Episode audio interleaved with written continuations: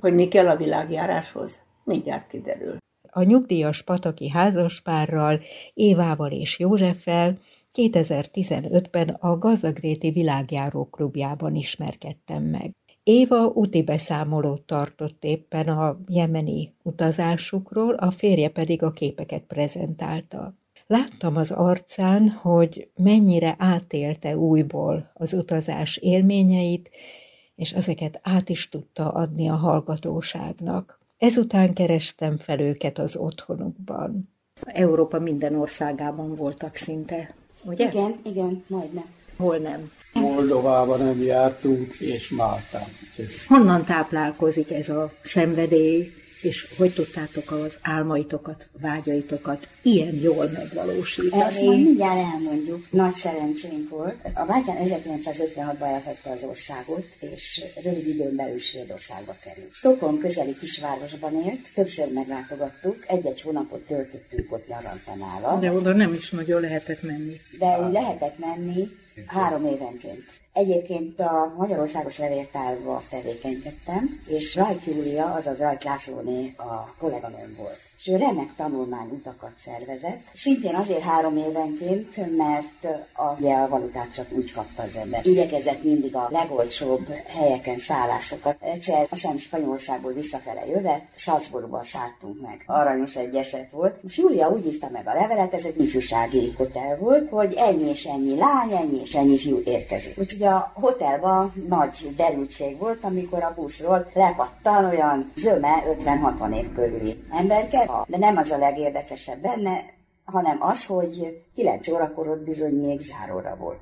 Egy rövid városnézéses séta után bizony szépen mindenki pont van, 9 óra előtt két-három perccel megjelent a kapuba. Itt a kollégiumban olyan rend lehetett igen, akkor ott, igen. igen. igen. Meghívó levelekkel lehetett menni, egyébként, és így voltunk mi az unokatestvérem Németországba él. Akkor még Nyugat-Németország volt, igen, Hálléba. Úgyhogy nála is voltunk többször is. A környező városkákba kinyújtottuk csápjainkat, hogy így mondjam. Aztán van egy nagyon kedves gyerekkori barátnőm, Hollandiába él. Nála is voltunk kétszer. De hogy még folytassam, tényleg nagyon szerencsés emberek vagyunk. Férjemnek a barátja az Egyesült Államokba él. Akkoriban Kaliforniába lakott, és hívott meg egy hónapra, majd később Oregonba költözött, az északra van. Így aztán az Egyesült Államok nyugati partját bejártuk, Kanadába is átmentünk, nem csak a parton, hanem Oregon állam, Washington állam, Nevada, Grand Canyon, Yosemite Nemzeti Park, szóval bejártuk nyugati részét az Egyesült Államoknak. De máshol is van még barátunk Lengyelországban. Ott is úgy voltunk, hogy meghívott. Természetesen ez úgy működik, hogy oda-vissza, mert hozzánk is eljöttek. De még Görögországban is sikerült olyan barátokra szert tenni, a, akik meghívtak. Na még én azt elmondom.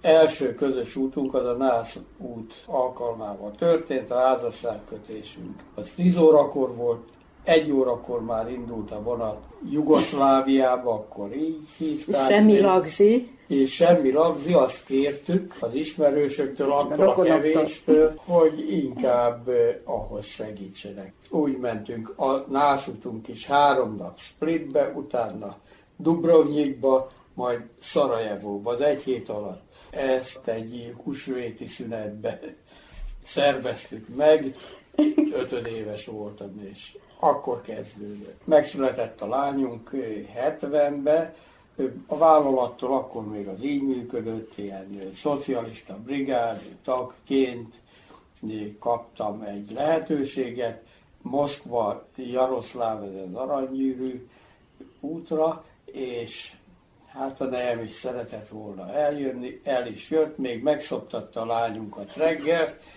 öt hónapos korában. A Igen, az édesanyám vállalta, hogy majd vigyáz a gyerekekre, mert akkor már a kisfiú ő nagyobb, másfél év korkülönbség van köztük. Az igazsághoz tartozik, hogy megbeszéltem azért a gyermekorvossal, hogy elmehetek-e, tekintve, hogy nem volt sok tejem annyira, és mondta, hogy nyugodtan, így aztán elmentünk.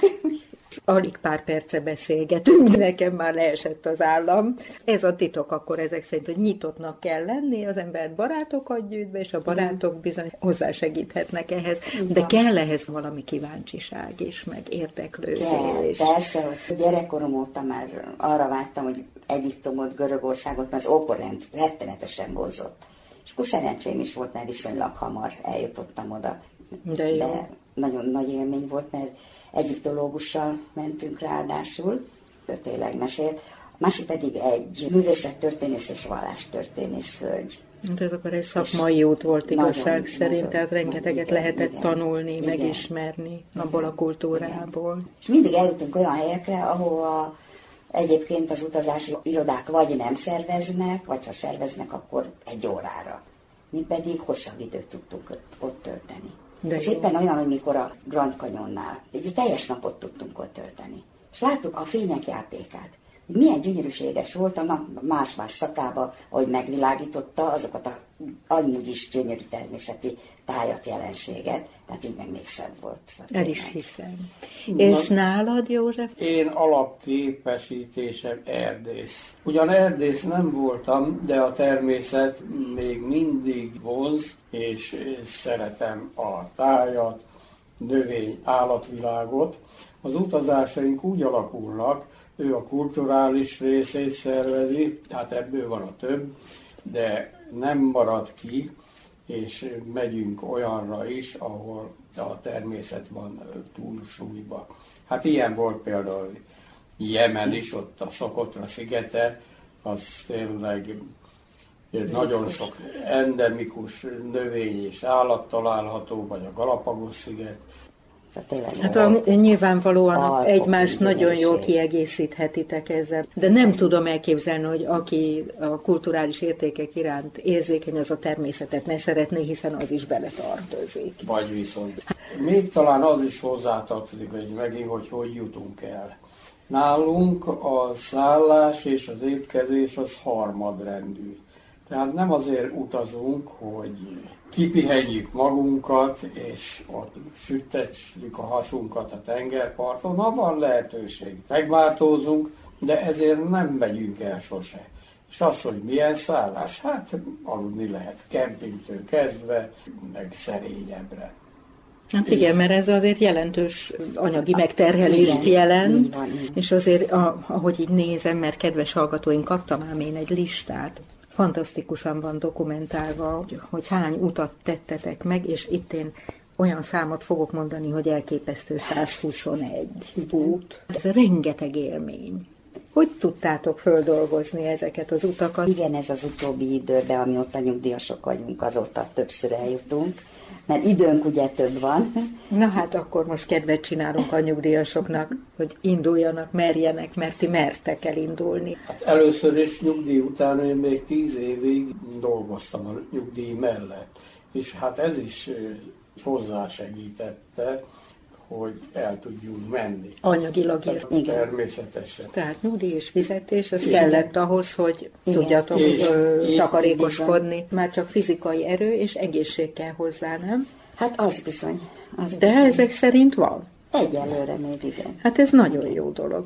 Na most ennyi útból lehet kiemelni olyat, hogy az felejthetetlen. Én ezen sokat gondolkoztam, nagyon nehéz választani, de nem is lehet, mert ez a említett Jemen nagyon szép volt. Etiópia, hát az is csodálatos volt. Az Erte áll egy egyedülálló élmény. A lávatavával, József az éjszakai túrát is vállalta, én nem mertem oda lemászni, én csak hajnalban, amikor már derengett, akkor mentem oda le a tűzszányóhoz. De nekem Olaszország a szívszerelmem. Nagyon szeretem, én ha tehetném, akkor állandóan mennék.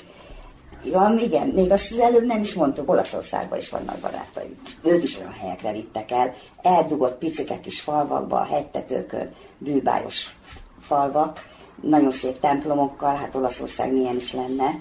Mondom, Olaszország az szívszerelem, de akár a mesebeli tájföld, Kína, de maradjunk csak akár hazánknál. Itt is olyan szép helyek vannak, de Budapesten is. Ugye én egy ilyen építészetrajongó vagyok, én nagyon szívesen megyek el Budapesten is városnéző sétákra. Mindenkinek ajánlani tudom, mert vannak örökségi napoknak ingyen lehet menni két napon keresztül, vannak elég olcsó séták is, de az ember fog egy könyvet, és azzal végigjárja a város. Ja, én szecesszió rajongó vagyok, és nagyon sok szecessziós épület van itt a városkánkban. Ja, például Riga. A szecesszió városa. Jut eszembe. Hát ez valami csodás. Az is felejthetetlen élmény volt. Akkor nehéz választani. Nehéz. Németországnak is a középkori terei, Na, azok is gyönyörűek. Rajna mentén végig? Hát igen. Hát De ezek a fakvert házak, hát, hát csodák.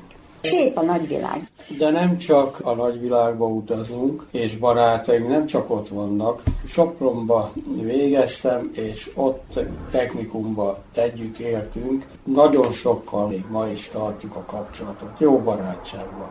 Ha már ott vagyunk, hívnak és elmegyünk együtt a Jeli Arborétumba, az őrségbe is. A beszélgetés utáni években patakiék bepótolták a hiányaikat, és voltak Máltán és Moldovában is, sőt, eljutottak Indiába és Pakisztánba is. Somogyi Ágnest hallották.